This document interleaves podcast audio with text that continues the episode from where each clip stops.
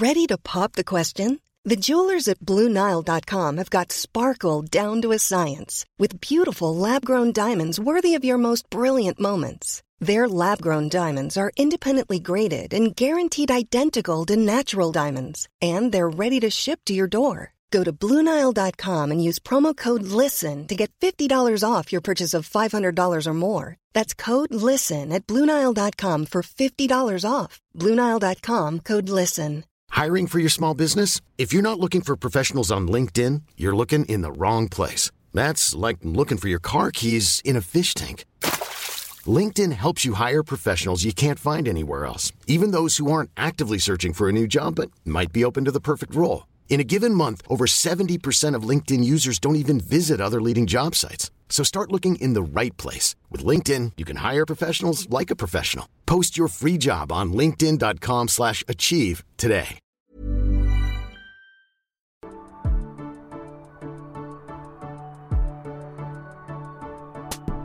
Hello and welcome to Breaking Down Bad Books, a podcast analysing trashy bestsellers from a literary perspective. And today we're looking at chapters 93, 94, 95, and 96 of the Da Vinci Code. Now, where we left off, not a lot happened. I've got to be honest with you. I think I did like six chapters last week and it was the most boring stretch of chapters. Lieutenant Colette's just still wandering around that chateau, just trying to keep busy and he found some recording equipment, and he, and he even made that boring. Fache is still getting drunk at Biggin Hill Airport, and Langdon and Sophie have gone to the library. What a way to break momentum! We were really building up to something, and then it was like, oh, let's go to the library. and I love libraries, but a theology library, I'm sorry. No thanks. Not for me. Anyway, let's start. We got chapter 93, and it's Silas arriving at London's Opus Dei Centre which is a modest brick building at 5 Orme Court overlooking the North Walk at Kensington Gardens. The level of detail never fails to get me. I don't need the actual address, Dan, but. Okay. And so Silas is like, yes, refuge, sanctuary, sanctuary. He's like, let's do it. So Remy had dropped him off around the corner because he was like, oh, I don't want the limo to be seen on all the main streets. Meanwhile, they're around the corner from Big Ben and Parliament House. I think they're all main streets. And it's raining, but Silas is like, yep, good thinking, Remy. And he's just like, la da dee, la da da, walking in the rain to Opus Dei. So Silas just lets himself in. The door's unlocked. He goes into the foyer. There was some sort of door chime or something. They've rigged up something to let them know when someone just waltzes in. And so some guy walks down and he's like, oh, hello. He goes, can I help you? And Silas notes that he had kind eyes that seemed not to even register Silas's startling physical appearance. So that's kind of nice. We haven't heard many good things about Opus Dei, but at least they're not mean to albinos. That's that's a tick in their column. But they do seem a little too trusting because Silas just goes, "Oh, my name's Silas. I'm an Opus Dei numerary. Can I stay here for the night? And this guy's like, Yeah, sure. He's like, You don't even have to ask. There's two empty rooms on the third floor. Do you want some tea and some bread? And he's like, Yeah, actually, I would. Thank you. Wow. Hot tip for anyone who's in London or in any major city, I guess. Find the Opus Dei headquarters. If you're hungry and you need a cup of tea, just let yourself in and try your luck. I think you'll get replenished. They might try and brainwash you while you're there, but hey, free tea and bread, sign me up. And Silas is like, cool. And he just goes upstairs, strips out of his robe. He's in his undergarments. Okay, undergarments. What's he just wearing? Socks and jocks? I don't know what. I guess that's what his undergarments are. Just say undies. I don't know. So Silas prays, he finishes his food, and then he goes to sleep. And then three stories below, a phone's ringing, and it's the Opus Dei numerary who had welcomed Silas. He answers the phone, and the caller says, This is the London police. We are trying to find an albino monk. I mean, it is a good way to sum up Silas. As, as offensive as it is, sums him up quite well. And the police guy says, We've had a tip off that he might be there. Have you seen him? And as much as this guy's super trusting and welcoming, he's also a fucking snitch because he goes, Yeah, he's here. He's here. Is something wrong? And the police officer's like, Oh, he's there now? And he goes, Yes, he's upstairs praying. And the police say, Leave him there. Don't say a word to anyone. I'm sending officers over right away. So snitches get stitches, Opus Dei. You'd think they'd protect one of their own, but nah. Okay, so we go to chapter 94. And then we're getting the whole fucking backstory about St. James's Park. Oh my goodness gracious. Okay, St. James's Park is a sea of green in the middle of London. Okay, so it's a park. Once enclosed by King Henry VIII and stocked with deer for the hunt, it's now open to the public. Cool. Cool. On sunny afternoons, Londoners picnic beneath the willows, do they? And feed the pond's resident pelicans, whose ancestors were a gift to Charles II from the Russian ambassador. I do not give a fuck about the pelicans in St. James's Park. I am sorry, Dan Brown. You've got one tidbit too many in this book. That's not even trivia I can use. That's not coming up at a pub trivia. If I go to a trivia night and they say, What animal did a Russian ambassador gift to Charles II? I, I'm not going to remember Pelican. What a useless little tidbit. Okay, so we're with the teacher. And so the teacher is being referred to as the teacher. And the teacher's like, I don't see any pelicans. Oh my God. So there's not even any fucking pelicans. He sees pigeons though. Oh, we get a whole paragraph about the fucking pigeons. Anyway, so the teacher, he's walking through the park via the pigeons, not the pelicans, and he can see the building that housed the knight's tomb ahead. But then he's flashing back to when he met up with Remy. So Remy had parked the limousine, and it says the teacher approached the front passenger door of the parked limousine, implying that he's new to the scene when really Teabing just hopped out the back, walked around, and came into the passenger seat. And the teacher, aka Teabing, also has a flask of cognac. And so he takes a swig of that. And I do believe because Remy has famously got a peanut allergy, Teabing was in the back seat of the limo, crushing up those snackies. Remember, because he had snackies in the limo before? I think that was also foreshadowing or hinting to us that there's snackies, there's peanut snackies in the limo. And now it seems like he's crushed up some of these peanut snackies and put them in the flask. All very convenient, very easy neat way to make Remy die. So Teabing hops into the front seat, and Remy holds up the keystone and he was like, Look at this, look at this, it was almost lost. And the teacher says, You've done so well. And he goes, We have done so well. And so he lays the keystone in the teacher's eager hands, and the teacher admired it for a long moment, smiling. Okay, but it's Teabing. He's seen the fucking cryptex. He was there on the plane when you opened it up. He's been holding it and carrying it for half the morning. And now apparently he's looking at it with like this admiration, like he's never seen it before. And what does Remy mean? Like it was almost lost? No, it wasn't. It was with Teabing the whole time. You just rescued it f- from the teacher. They've fabricated these stakes where the teacher finally got hold of the keystone. He's had it the whole time. So then the teacher, he says, Hey, well, that's great. Good job. Let's toast to our success. So he hands over, well, it says the bottle. I thought it was a flask, but now it's a bottle. I don't know. He hands over a bottle, and Remy takes a swig. And he says the cognac tasted salty, but Remy didn't care. Oh, oh, oh, oh, oh, oh. That's peanuts. And Remy's like, yes, I'm fucking killing it. We've done so well. And he's, sw- he's swigging from that flask slash bottle, and he's saying, yes, it's warming my blood. And then he's like, wait a minute.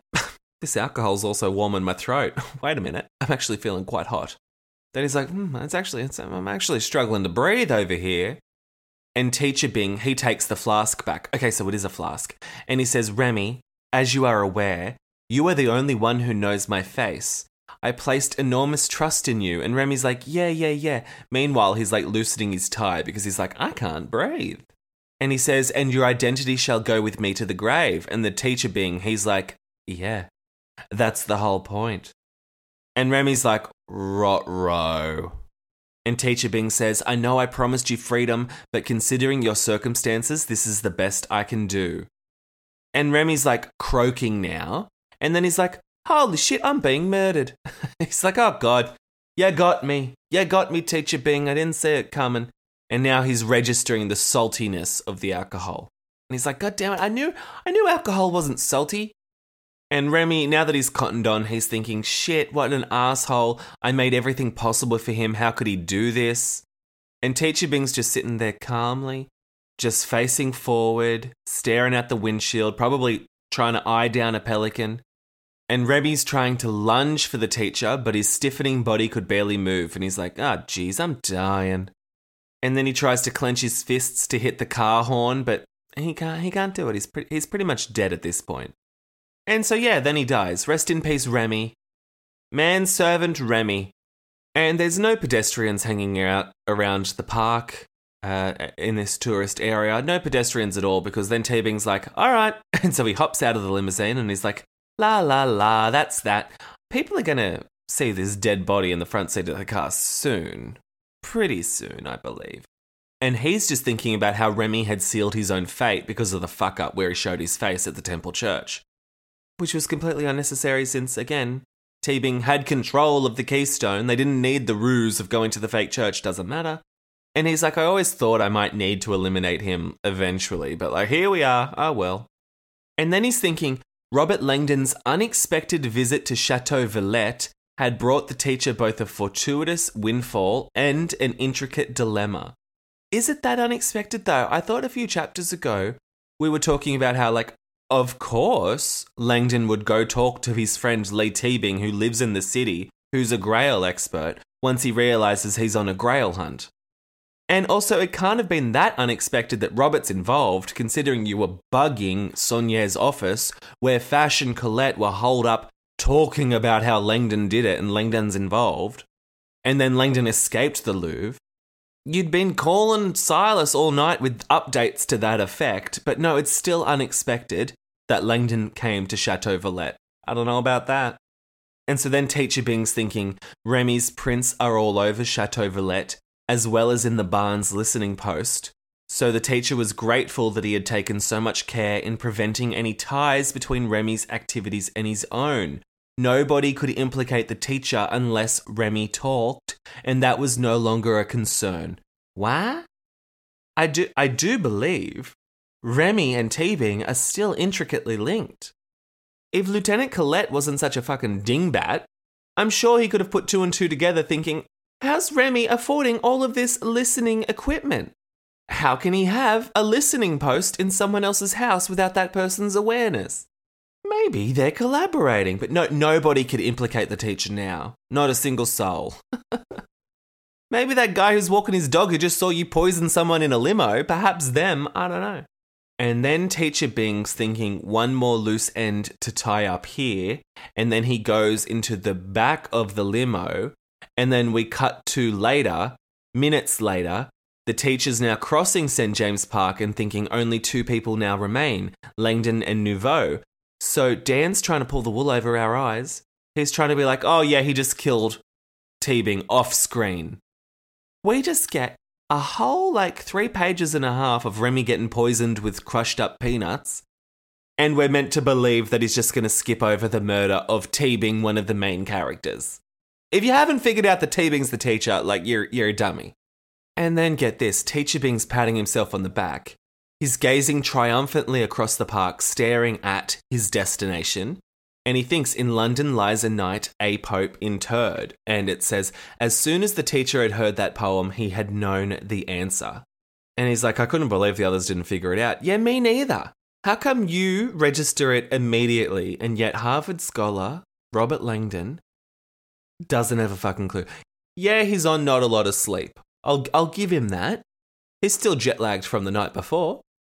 But if Teabing can get it so quickly, how can Langdon not get it even after going to a library of theology for five hours, it feels like? Even after seeing references to Alexander Pope popping up, he still hasn't twigged yet. Teabing thinks it's because he had an unfair advantage because he was listening in to Saunier in his office. And I guess Saunier talked to himself a lot about Isaac Newton. I don't know. It says, the poem's reference to the knight was brutally simple once one saw it. It's a credit to Saunier's wit, and yet how this tomb would reveal the final password was still a mystery. And again, that's where that's where you lose me, teacher Bing, because you're so smart to figure out that that line in the poem is referencing Isaac Newton's tomb at Westminster Abbey. So you figured out that first line of the poem, and then you're ignoring the reference to orb and seeded womb and rosy flesh. You can't you can't figure out that the code is Apple. Isaac Newton, rosy flesh, seeded womb, orb. He's stumped. He's stumped. And if he knew on the plane, that's where he read the line about the knight and Pope and London and all that crap. He read that on the plane and, and had the cryptex in his hand and didn't even try, like, Apple. Like, come on, mate, you should have solved that hours ago. You don't need to go and visit the tomb. Now he's going to go look at the tomb to see what orb is missing. Google it for one. Secondly, make an educated guess. At least try it. And he even thinks the teacher vaguely recalled photos of the famous tomb, including all the orbs on it. So, that's the thing. If it's a famous tomb with orbs on it in London, and Isaac Newton was a fucking Priory of Sion member, how come Robert's still running around London without a fucking clue? Apparently, a huge sphere mounted atop the tomb was almost as large as the tomb itself, and yet when you're thinking of orbs on tombs, you're not thinking of it. Uh, uh, and so even though the teacher recalls photos of it, he's like, "No, I need I need to get up close and personal." He was counting on his closer inspection of the tomb to unveil the answer.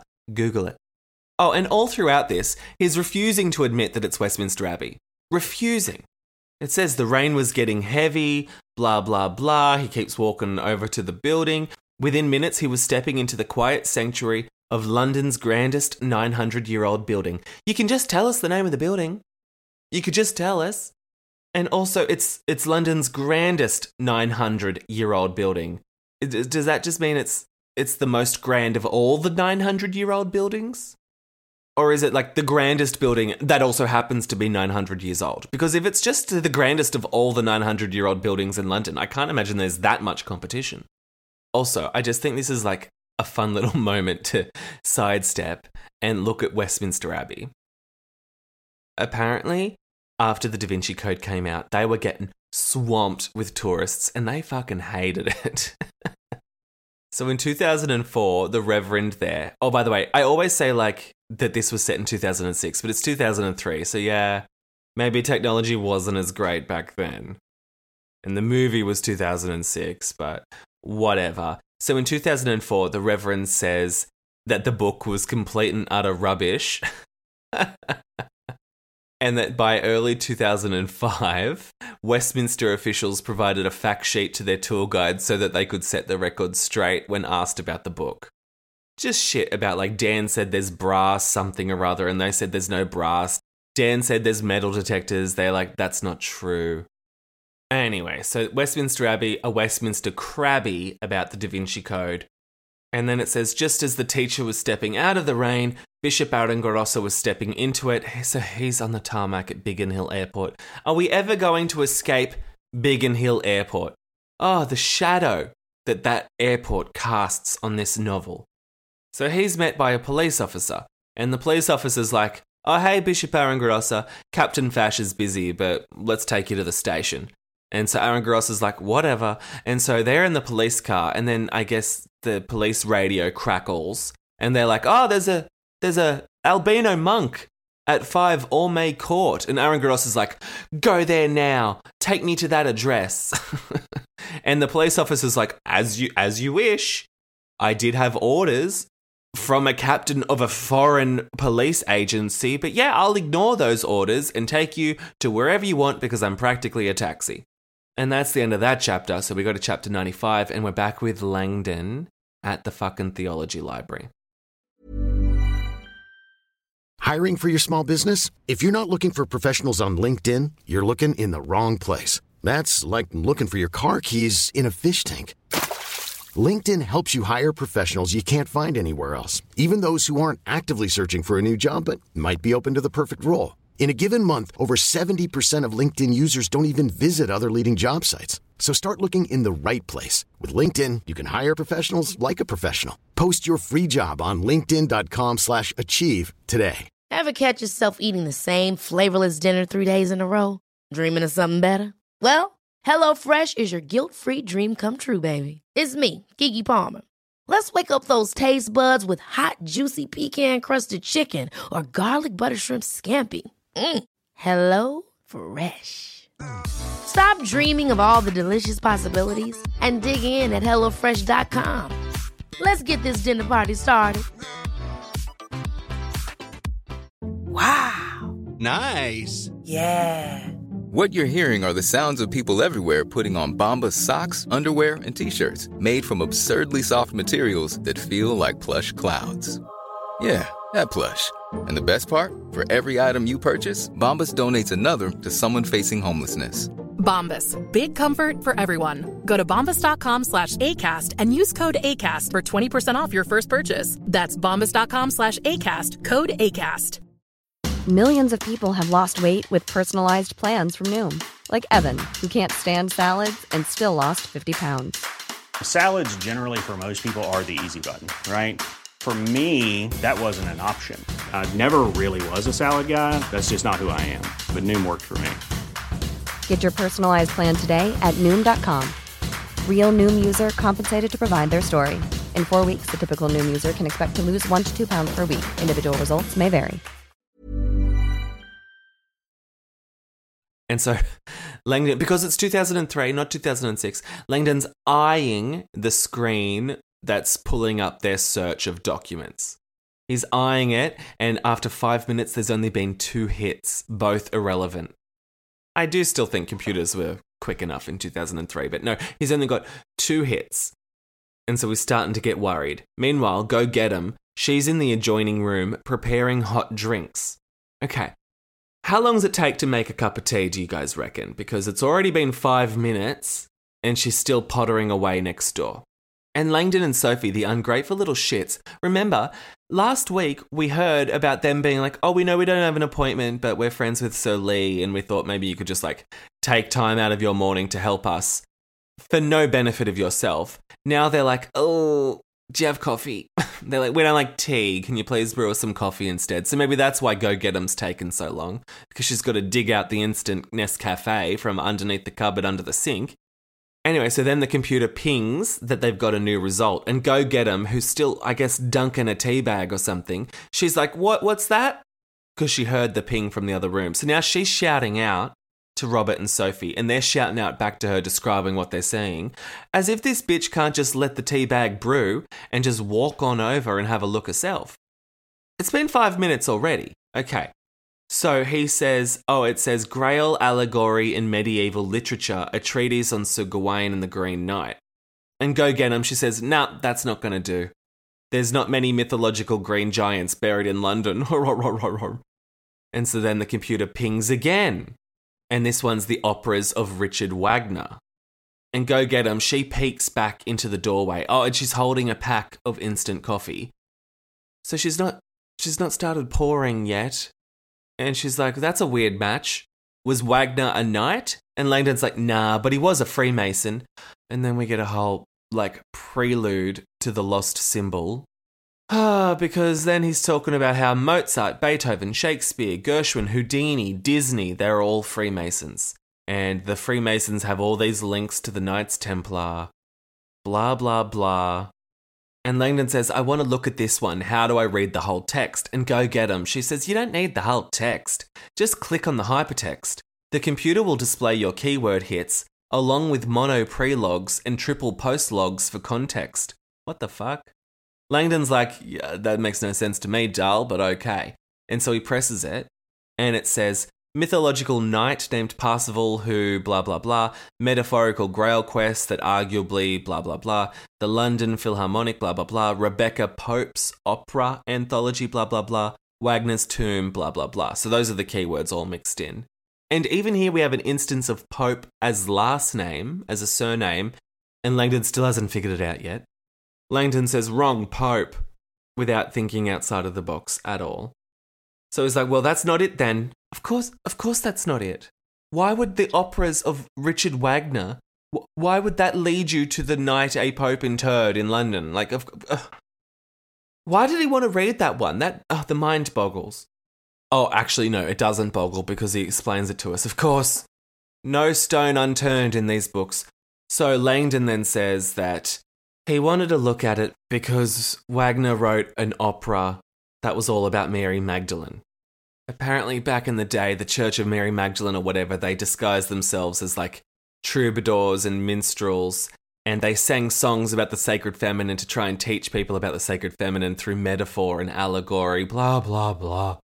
I also feel like we covered that when he was talking about Disney hiding Mary Magdalene and the Little Mermaid. So, like, been there, done that, Robert. We don't need to go over it again. So then they sit, they wait, another result pings, go get them, still working on those drinks. And this one, it's called Knights, Knaves, Popes, and Pentacles: The History of the Holy Grail through Tarot. And then he uh, he explains to Sophie how tarot cards are built in with the symbology of the Grail. Hearts are cups, which is the chalice, which is the feminine. Clubs are scepters, which is the royal line. What? Diamonds are pentacles, which means the goddess, which means the sacred feminine. And spades are swords, which means the blade, which is a male clutching at straws, clutching at straws, jumping to conclusions. You can't just say that hearts on a deck of cards means it's a chalice, which means it's the sacred feminine. No. No, you can't just make shit up like that. And then it says four minutes later, Langdon began feeling fearful that they would not find what they had come for. Go get them, still making that cup of tea. It's been at least like 12 minutes. And she's pottering around being freaking useless, not knowing how to make instant coffee. It's called instant. Get 'em? That means you put a spoonful in, you put hot water in, you're done. What could possibly be taking her so long? Four minutes? You don't even have to wait for brew time. Oh my god. So then Gravity of Genius, biography of a modern knight, pops up. And Langdon's like shouting out to go get him because, again, she's so busy with that instant coffee. And Langdon's like, Gravity of Genius, bio of a modern knight and go get him. She sticks her head around the corner. Maybe she'd be quicker at making drinks if she stopped sticking her head around the corner. And she says, Ugh, a modern knight, how modern? Please don't tell me it's your Sir Rudy Giuliani. So she hated Rudy Giuliani like long before it became publicly popular to hate Rudy Giuliani. That's funny. And Langdon's like, Yeah, I know, right? Modern knights, ugh and it says Langdon had his own qualms about the newly knighted Sir Mick Jagger. Okay, step off Mick Jagger's neck. Why have you got an issue with Mick Jagger? Why is Robert Langdon coming for Mick Jagger? And then he thinks, but this hardly seemed like the moment to debate the politics of modern British knighthood. No, it doesn't. So why are you bringing it up, Dan Brown? And Langdon's like, all right, well, let's have a look at it. So he looks at the hypertext keywords, and it says Honourable Knight Sir Isaac Newton, blah blah London, blah blah his tomb in Westminster Abbey, blah blah Alexander Pope, friend and colleague. And Sophie, because she hasn't contributed anything in the past like four hours, she says, I guess modern is a relative term. And she calls out to Go Get Him and she says, It's just an old book about Sir Isaac Newton. And Go Get Him's like, Yeah, I figured that. Like, what? Uh, Go Get Him's like, Okay, thanks, Sophie. Thanks for reading out loud. I value your contribution and go get him. She shoots it down. She says, Nah, that's no good. Newton was buried in Westminster Abbey, the seat of English Protestantism. There's no way a Catholic Pope was present. Do you want cream and sugar? She still hasn't gotten to the cream and sugar yet. Are you go, go get them? Go and get them a fucking caffeinated beverage. I oh. And then Robert's finally got the brainwave about the Pope, Alexander Pope. Even though he skipped over the clue of Rebecca Pope talking about Wagner, now he's like, wait a minute, Pope? Pope, that could be a name. And he says, Sir Isaac Newton is our knight. And Sophie says, What are you talking about? and Langdon says, Newton is buried in London. His labours produced new sciences that incurred the wrath of the church. And he was a Grand Master of the Priory of Sion. I mean, you'd, you'd think they would have considered that before. I would have just gone through the list of people who were Grand Masters of the Priory of Sion and cross referenced it to where they were all buried and if one of them's in London, I'd be like, well, that's them. That's them. And Sophie's like, no, dummy, that can't be him. Go get him just told us that he wasn't buried by a Catholic Pope. And that's when he's like, Pope, Alexander Pope. And so the text says, the hyperlink text with the prologues and the prelogues and the semilogues says, Sir Isaac Newton's burial, attended by kings and nobles, was presided over by Alexander Pope friend and colleague who gave a stirring eulogy before sprinkling dirt on the tomb. Also, side note, WestminsterAbbey.com were like, no, that never happened. Alexander Pope never gave the eulogy for Sir Isaac Newton, so that's another thing Dan Brown made up. And so Langdon says, Yeah, we had the correct Pope on our second hit, Alexander Pope, and I just missed it completely, like whoopsie daisy. And and Sophie takes like another five seconds to figure it out, and then she's like, A Pope. Oh my god, A Pope. And they say Jacques Saunier, the master of double entendres, had proven once again that he was a frighteningly clever man. Which I, I take umbrage to as a line in this book because Dan Brown came up with it. He devised that little poem with that little hidden pun, and now he's calling it frighteningly clever. So he's really calling himself frighteningly clever, which is just a little too self congratulatory for my liking. All right, let's finish off with chapter 96. It's just a little one, but it packs a punch. So Silas is waking up and he's like, huh. And he's like, I have a weird little gut feeling that something's going wrong. And he can't pinpoint it. He's listening around. He can't hear anything. He can't see anything. He's like, but something's up. Something is afoot. So he thinks he might be followed. He's feeling uneasy just out of nowhere. But looking out the window, he sees a faint outline of a car through the hedge, and on the car's roof was a police siren. And then he hears the floorboard creak in the hallway and the door latch moves. So he jumps behind where the door will open. So he's hiding behind the open door. And the policeman is like, oh, he's not in here. And then Silas slams the door into that policeman's face, being like, haha, I was behind the doors, the oldest trick in the book. And then he knees the other police officer in the nuts and gets around him. So he's also still in his undergarments, in his jocks and socks. And so he's hurling his pale body down the staircase and he's like, damn it, someone betrayed me. Ah, this is bullshit. Can't trust the fucking Opus Dei. And so all these officers are coming through the front door, and then he's like, aha, I'll take the women's entrance. Every Opus Dei building has one. Yeah, because they're sexist fucking assholes. And the police are so dumb they're not gonna they're not gonna cover the back entrance. I was given the Kent local police shit, but I think the London police are dum dums too. If they're just stationing all of these officers outside the front of Opus Dei, but not near the women's entrance. No one, no one's considering the women's entrance. Okay, so Silas just runs out the women's entrance. Oh, okay. You know what? I'm wrong. They did station one poor bastard out near the women's entrance. He drew the short straw and he's like, fine, I'll man the women's entrance. So Silas is running outside and then he bumps into this other police officer. Then everyone else is still running out to get him. They sent a lot of officers to get him, and so they bloody should have. He's killed like four people. So the officer that he knocked over lost their gun, so he scoops it up. But then someone shoots him because he's holding a gun, obviously. And so then he's feeling this pain below his ribs, and so he's been shot.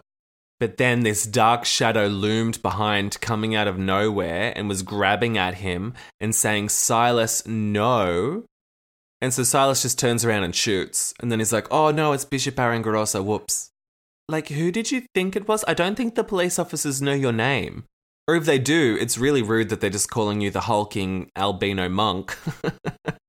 I don't think anyone knows your name, Silas. So when he's like, hey, Silas, and Silas is like, Pam, before even looking, like, yeah, that's what you get. So, yep, Silas has now killed Bishop Aringarosa and he's also been shot. wow. Finally, we're ramping things up. I thought we were going to hear more park facts and some more trivia about pelicans, but no, we finally got a bit of action. Loved it. So I'm going to leave it there. Next week, we're getting into Westminster Abbey, and that's where the showdown finally happens. So that should be super exciting. I'll see you guys then. And as always, you can leave ratings, reviews, reach out on Insta and Twitter. All the contact dates can be found somewhere. Um, and also go to patreon.com slash breaking down bad books if you want to get on the bonus episode train where we're covering Fifty Shades Freed. So I'll see you guys next week for Westminster Abbey. Bye. Send your burning thoughts, frustrations, and grievances on this latest chapter of this shitty book to breakingdownpod at gmail.com or on Twitter at podbreakingdown and Instagram at breakingdownbadbooks.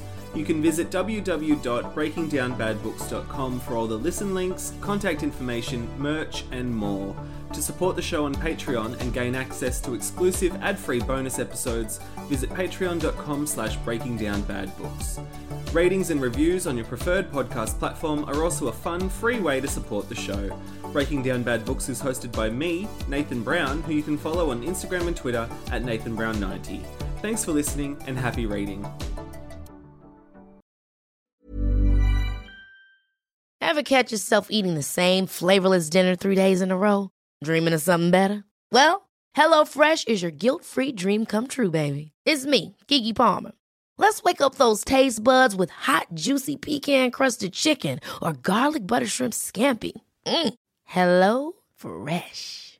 Stop dreaming of all the delicious possibilities and dig in at HelloFresh.com.